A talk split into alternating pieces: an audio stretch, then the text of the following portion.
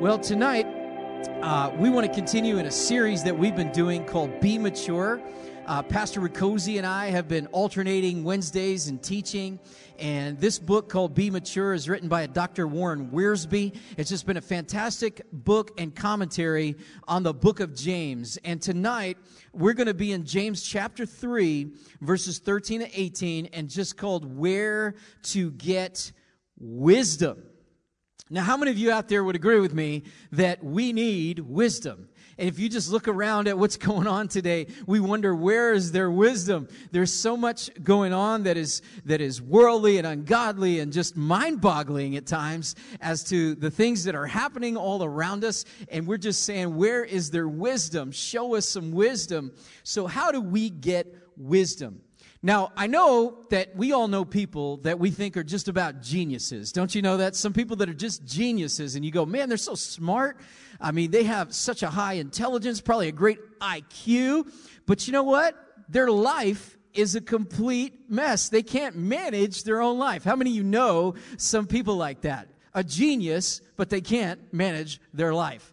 Did you know that Albert Einstein you know, the guy that created the theory of relativity, Einstein, a very brilliant man. You know, he never wore socks.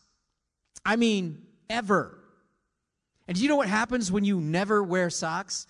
You are prone to athlete's feet. Your feet stink. You have all kinds of other problems with your feet. But Einstein could never figure it out. He just never wore socks. Also about Einstein, you know what? He had his fair share of extramarital affairs. In fact, he went through two divorces. All right. And he even had his first wife, Mileva, sign a bullet pointed contract when their marriage was failing.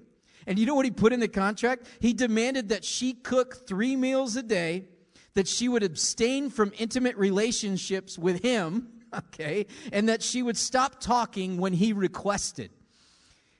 Now, how many you know that's not wisdom? That's a, that's a recipe for disaster right there. And then his second marriage, he actually married his cousin. and you know, and his two marriages were failed. So here was a brilliant guy that we can look at and say, man, there were parts of his life that just were a mess. Well, the book of James contrasts two kinds of wisdom. There's one wisdom called true wisdom, and one is called false wisdom, otherwise known as God's wisdom and the world's wisdom or man's wisdom. And we're going to talk about these two things in three different aspects. The first aspect is this we're going to contrast these two kinds of wisdom in their origins. In order to do that, let's turn to James chapter 3, and then we're going to look at verse 15, and we're going to look at verse 17 to start off. So here we go. Verse 15 This is not the wisdom that comes down from above, but is earthly, unspiritual, demonic. But the wisdom from above is first pure, then peaceable, gentle, open to reason, full of mercy, good fruits, impartial, and sincere. Why don't we just pray, say a prayer as we get into this? Father, we just come to you tonight. And God, we're asking, Lord, that you would speak to every heart, every person that is watching this broadcast, God. I pray that you would speak to their heart, God. Pour into them right now. I pray this would be spiritual food for their soul and that you would pour your wisdom into us right now. In the name of Jesus Christ, we pray. Amen. All right, so true wisdom comes from above. That's true wisdom. False wisdom comes from below. All right? The Bible describes it as earthly, the Bible describes it as demonic. Do not confuse the world's knowledge with the world's wisdom. How many know there's a lot of knowledge to go around? I mean, we can buy encyclopedias, we can get on the internet, we can look up all kinds of information and we can learn. And I encourage that. We should all be learning. We should all be growing. How many know that God created this world, right? So we should be learning about the creation, learning about what God has created, the truths that God has put into place, the natural laws and the things that God has put into place. We should learn as much as we can. Don't confuse knowledge with wisdom. These are two different things. Because the world has turned from God, it has lost wisdom. This is so important for us to understand. The world can have knowledge and incredible knowledge. In fact, some people in this world have way more knowledge than I do. They have way more knowledge than you do, but they do not have wisdom. Wisdom comes from God. Its origin is from above. It's not from here on earth. So, I want to talk about that. 1 Corinthians 1:18 says this, "For the word of the cross is folly to those who are perishing, but to us who are being saved, it is the power of God."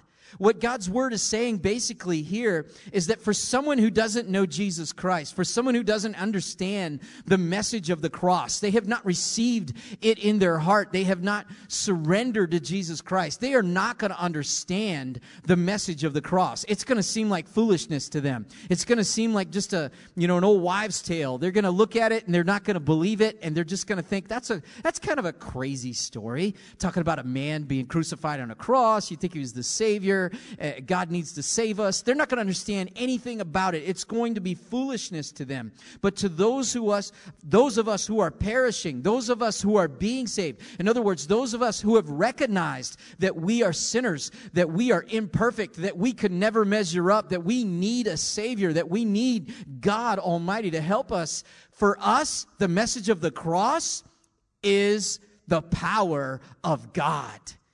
It is like, that is what we needed to hear. That is what we needed to know. That to me, the message of the cross is a message of hope.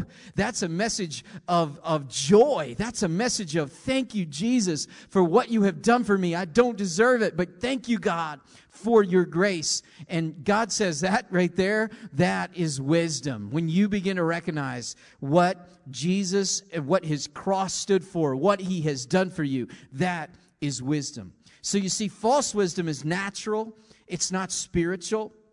It is gotten by man's fallen nature and not from the Spirit of God. All right? But the wisdom, but that wisdom is also demonic, and it fights against the wisdom of God. I'm going to turn in the scriptures right now to Romans, uh, the first chapter. And I just want to read to you some verses from verse 18 down to verse 25. And Let's see what the scripture says. I'm going to read from the New Living Translation. It says, But God shows his anger from heaven against all sinful, wicked people who push aside, uh, who push the truth away from themselves. For the truth about God is known to them instinctively. God has put this knowledge in their hearts. From the time the world was created, people have seen the earth and sky and all that God made. They can clearly see his invisible qualities, his eternal power, his divine nature, so they have no excuse whatsoever for not knowing God. Yes, they knew God, but they wouldn't worship him as God or even give him thanks. And they began to think up foolish ideas of what God was like. The result was that their minds became dark and confused. Claiming to be wise, they became utter fools instead.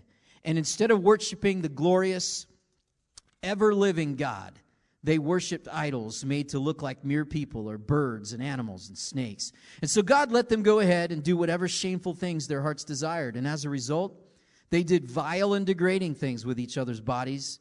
Instead of believing what they knew was the truth about God, they deliberately chose to believe lies.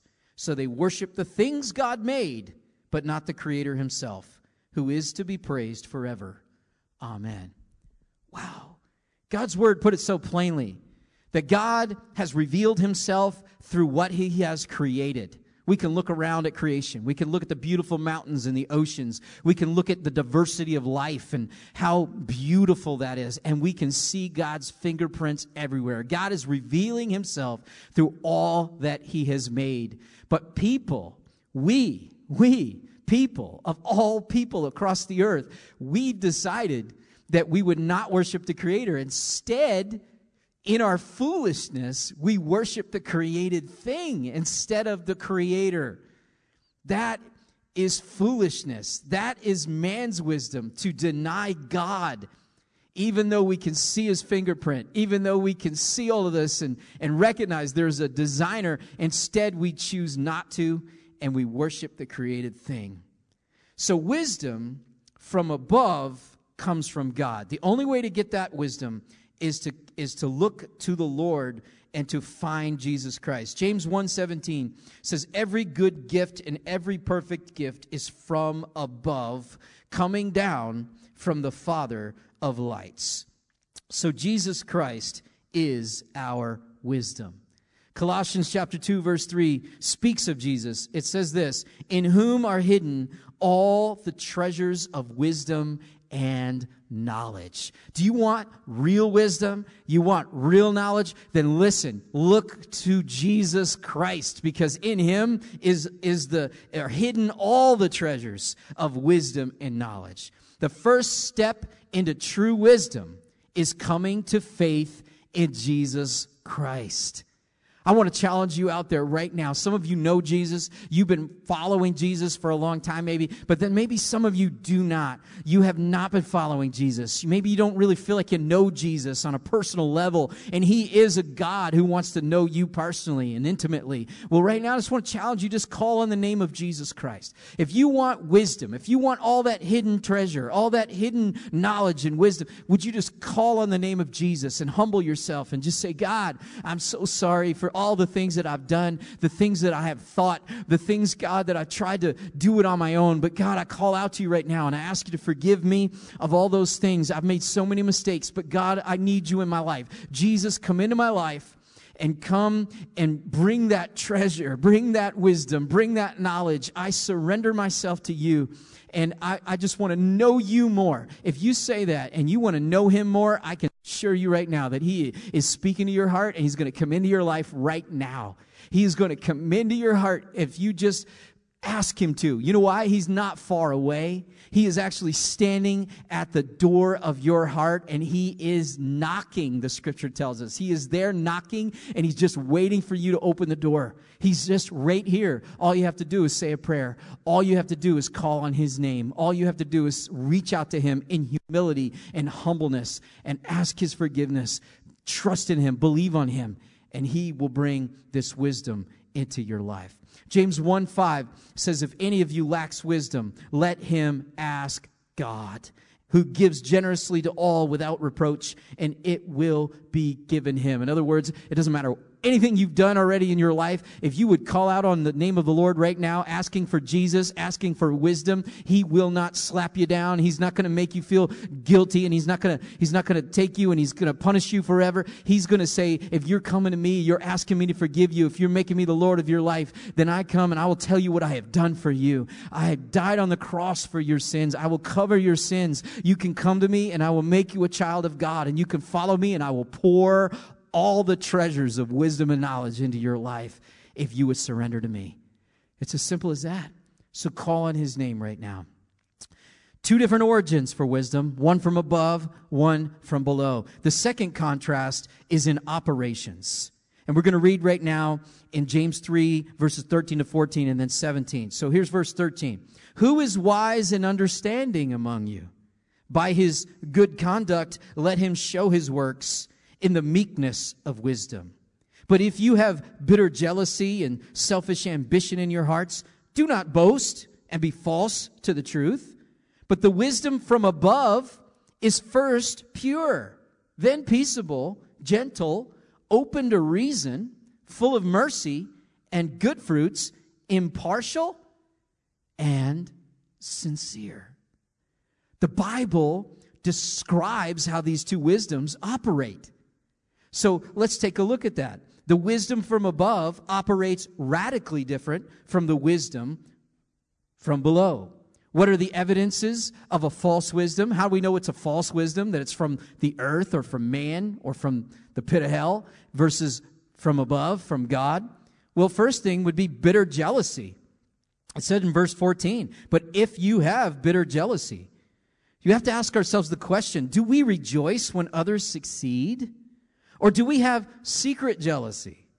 Do we feel burdened when others fail? Or are we glad when other people fail because that just puts us that further ahead? What kind of spirit do we have in our heart? What kind of wisdom do we have? Is it bitter jealousy?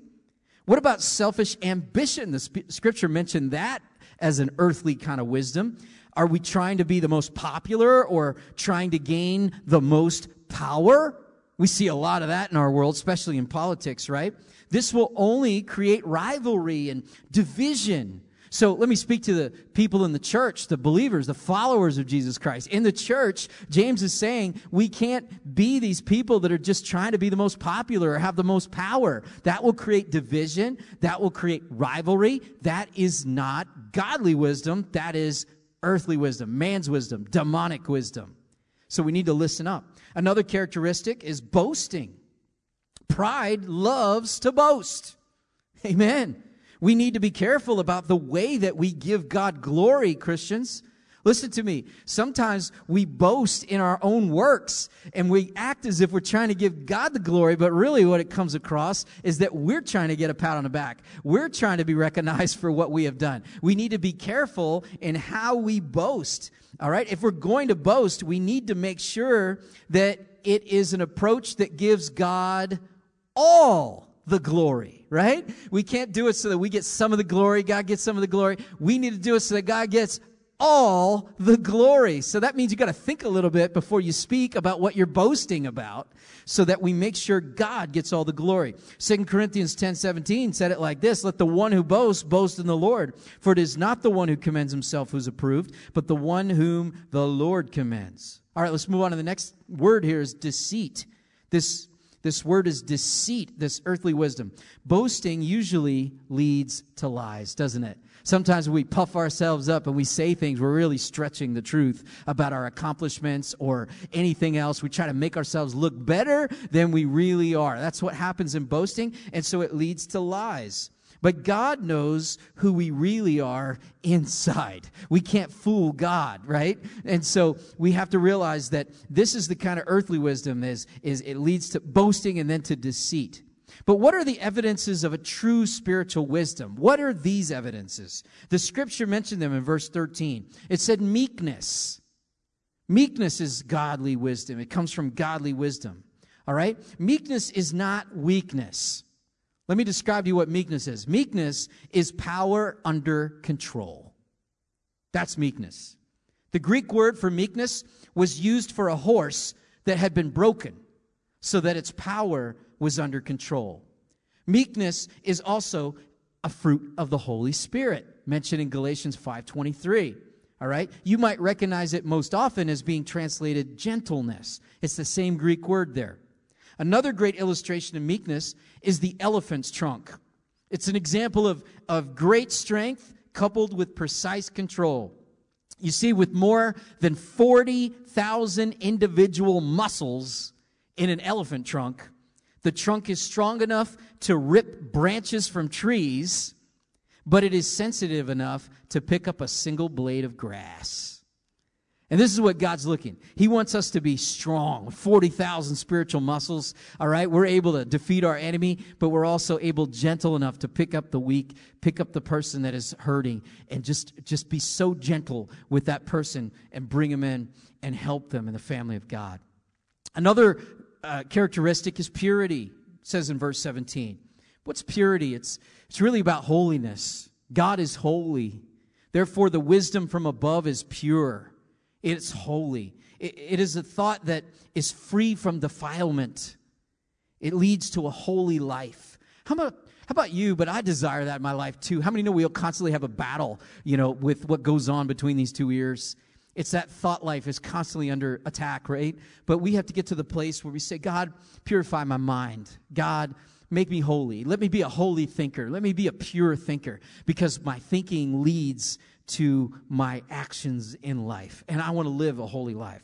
The next characteristic of godly wisdom is peace. Man's wisdom leads to competition and rivalry and war, but God's wisdom leads to peace.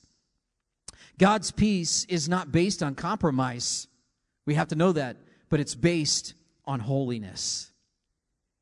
I want you to understand this. In other words, the peace of the church is not as important as the purity of the church. God is concerned about the purity. If the church is pure and devoted to God, there will be peace. There will be peace. So let's be holy before the Lord and allow that holy living to lead to peace. We can never sweep sin under the rug. That's not the way that God wants to bring about peace in the church. It's not that we avoid and we sweep it under the rug that wrong things are happening and people are taking advantage of certain people and there's all kinds of sin that is being elevated in, in, in the church, in the house of God, and we're just supposed to ignore it just to keep the peace. That's not what God is asking of us. He's saying, be holy. And that holiness leads to a peace because when you're holy, you become a person of peace. That fruit of the Spirit becomes part of your life. Gentleness, verse 17 again. You know, I just have a quote on this one. Carl Sandburg described Abraham Lincoln as a man of velvet steel. Think about that.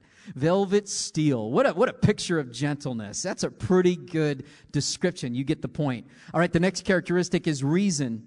God's wisdom makes followers of Christ reasonable. They're easy to live with and get along with and work with. Man's wisdom makes people stubborn and hard to live with and work with. Right? We need to understand these things. You have to ask yourself, do I disagree without becoming disagreeable? It's okay to disagree.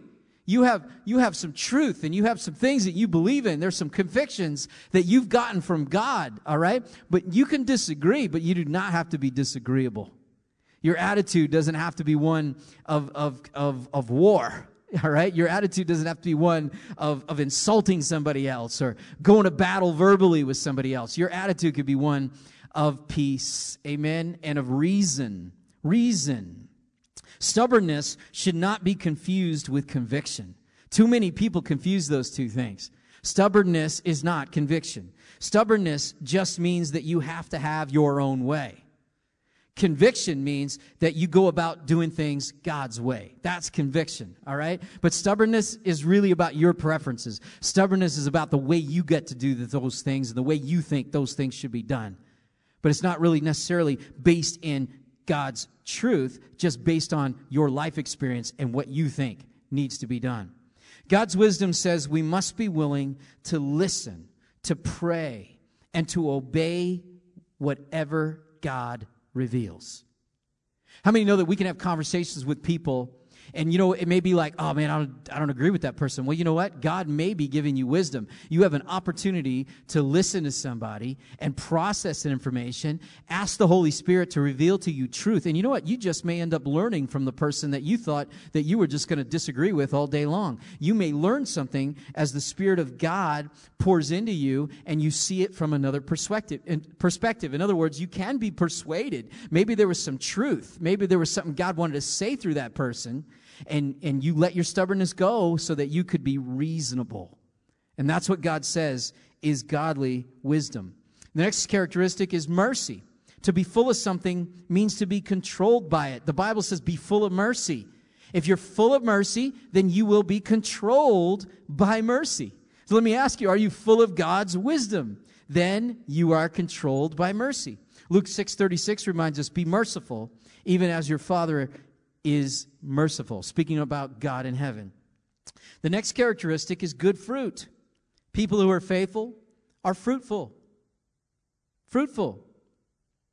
When God's wisdom is poured into us, our life becomes full to the glory of God. We begin to do the good works that God has prepared in advance for us to do. That's a life of wisdom. Wisdom, putting into practice and doing the things that God has put in your life for you to do. Impartiality is the next characteristic. God's wisdom gives us the ability to be unbiased toward all people. This is a message we need to hear desperately in this world right now, don't we?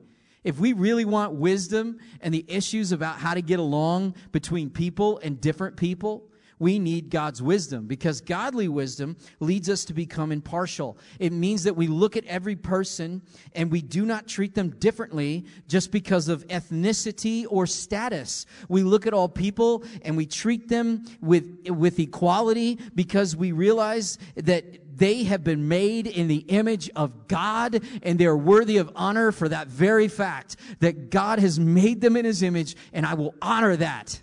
I will honor that and I will treat people with respect and I will treat people with the love of God. How else are we going to win people to Christ, by the way, if we don't have this kind of wisdom that we can see people with impartiality and look at them and share that message? And then the last characteristic in verse 17 is sincerity. Sincerity. Man's wisdom leads to hypocrisy and double standards. We see that every single day. If you're just paying attention to the news or you're reading anything, you realize how much hypocrisy and double standards there are in our society, especially right here in America, but it's all over the world. And we see that. That's just man's wisdom. That's just an earthly wisdom. That's a demonic wisdom just expressing itself. Hypocrisy and double standards. But God's wisdom leads us to openness and honesty. That's God's wisdom. We may not understand everything. We may not get all the facts or all the, uh, you know, there may be lots of things that we need filled in for us. But listen, sincerity is, is, a, is a, a characteristic of godly wisdom. In other words, it comes and it asks open and honest questions. And, and true godly wisdom welcomes that. It recognizes that we all don't have the answers completely. We don't all have a perfect understanding, but we are on a journey together and we're asking for more wisdom to be poured into us. And so we're able to be honest about our feelings. We're able to be honest about our thoughts. And it's okay when not everybody has exactly the same thought and everybody has exactly the same understanding. It's okay to have open and honest conversation. The Bible says that's wisdom from above. And that's the, what we need today. And that's a message we need to continue to spread. We need to teach it to our children. We need to, we need to share it in our families. And I know some families, they don't talk about anything because they fight about everything. But maybe as a, as a believer in Jesus, if you believe in Jesus, would you begin to spread godly wisdom by treating people this way, by demonstrating sincerity? Have open and honest conversations. Okay that in your circles. Don't just shut people down and turn people off and defriend them and kick them out because they think differently. Why don't you begin to have honest conversations? All right, and then the third thing that we want to want to look at in regards to the two types of wisdom is the contrast in their outcome. What happens when we have godly wisdom from above, and then what happens when we have earthly wisdom from below? The outcome is totally different. Let's look at verse 16 and 18. So the verse 16 in James 3 says this For where jealousy and selfish ambition exist, there will be disorder and every vile practice. That is the, the outcome of earthly wisdom. And then verse 18 says, And a harvest of righteousness is sown in peace by those who make peace. This is the result of godly wisdom. So, what's important to know here, if you're taking notes, is this the origin of wisdom determines the outcome. Where did the wisdom come from? If it's godly wisdom, it's going to lead to peace and the sowing of more peace. If, if, if it is earthly or demonic wisdom, it is going to bring about jealousy and selfish ambition. There will be disorder. There will be evil practice everywhere. That's the difference between the two outcomes. Worldly, worldly wisdom produces worldly results, spiritual wisdom gives spiritual results. Warren Wiersbe, the author of the book that we're studying here in the book of James called Be Mature, he says this The most important thing we can do in our local churches is measure our ministries by the word of God, not by the wisdom of men. The many battles among Christians, the church splits, the absence of purity and peace all suggest that something is wrong. And perhaps that something is the absence of the wisdom of God. God help us, especially right here at Chandler First Assembly of God, to invite the wisdom of God, to embrace the wisdom of God, to look up, to look to our Heavenly Father through Jesus Christ, His Son, placing our faith squarely in Jesus and trusting in Him for all the wisdom and treasures of knowledge that He wants to pour into our life. If we would do that, then we would succeed in, in seeing peace be produced even among the church. God's wisdom produces blessing. And James tells us that tells us this that those who make peace sow a harvest of righteousness in peace. Fruit is the product of life, and fruit has in it the seeds for more fruit. Usually it is the seed that is sown, but here it is the fruit that is sown. As we share the fruit of God with others, they are fed and satisfied, and they in turn bear fruit. Every life is about sowing and reaping, isn't it? Every life. We reap what we sow. And you know, as a believer, follower of Jesus, we do not want to be a troublemaker in God's family. I'm going to tell us that in Proverbs 6, 16 and 6, 16 and 19, there's some things that God tells us about the things that he hates. And here's some things that he hates. There are six things that the Lord hates, seven that are an abomination to him.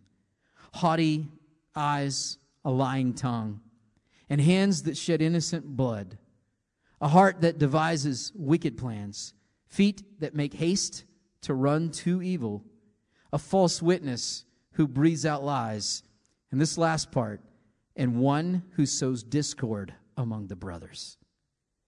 Church, God does not want us sowing discord among the brothers. If you're part of our fellowship and part of the church here, we are highly we're preaching this truth that you know what? God wants us to be people of peace people of the wisdom of god. We're not here to sow discord among us. We don't want to be those kind of people. That is something that god hates so let us embrace godly wisdom from above and not earthly wisdom. In conclusion, tonight, I want to just tell you this real short story. There's this Native American grandfather. He was talking to his grandson about how he felt. And he said this He says, I feel as if I have two wolves fighting in my heart. One wolf is the vengeful, angry, violent one. The other wolf is the loving, compassionate one. The grandson asked him, Which wolf will win the fight in your heart? And the grandfather answered, The one that I feed. It's an important story because, listen, there are two wisdoms that reside in your heart, and they come from different origins. They have different characteristics, and they will produce different results. There's the wisdom from above, and then there's the wisdom from below. But which one will you feed? Every single day, which one will you feed? Will you just gather in all of the world's wisdom, the things that you're reading, the things that you're hearing on social media, the things that you're picking up from news reports, all this wisdom that goes beyond the story, but into the philosophy, into the ideas realm, into the things that you're supposed to think or not supposed to think. The world is pumping all this wisdom, this earthly wisdom into your life. Which one will you feed? Will you feed that or will you go to your source, Jesus Christ? I want to tell you right now that every single day we can follow the Lord's plan. We can follow the Lord's pattern. And the Bible says that Jesus got up early when it was dark and he went out to pray. He went out and he began to seek his heavenly father and he went out and he began to get wisdom in his heart. He began to be poured into and his, and his relationship with God was strengthened. And I'm going to tell you, we have that same opportunity. Which wisdom are you going to feed? Are you going to start your day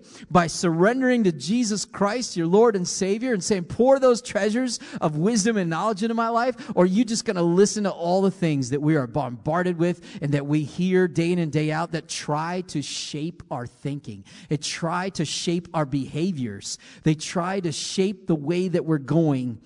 Listen, we want to get our wisdom from God, and the only way to do it is to come through Jesus Christ, the Lord and Savior. Proverbs 3:13 says, "Blessed is the one who finds wisdom, and the one who gets understanding." There's two words in this proverb that I'm just going to end with right now, and I'm going to tell you they're really important words. All right, there's one called find, and there's one called get finds and gets. If I could rename the message tonight, I would call it Find and Get, all right? Because God is saying, go find the wisdom. In other words, it's a, it's like a, it's something you got to go do. It's, it's like a journey that you got to go on. I want to go find wisdom. I, I'm, I'm, I'm searching for it. I'm looking for it. And listen, Jesus is there for you to find. Like I told you, he is standing at the door of your heart and he is knocking. So really, it's a real short journey. All you have to do is open up the door and see him there. Invite him in. But find that wisdom. It is ready for you. And then it says, and then get understanding. I tell you, if you find Jesus, if he's there and you open up the door, he will give you understanding. You will get the understanding that you are searching for if you would surrender yourself to Jesus every single day.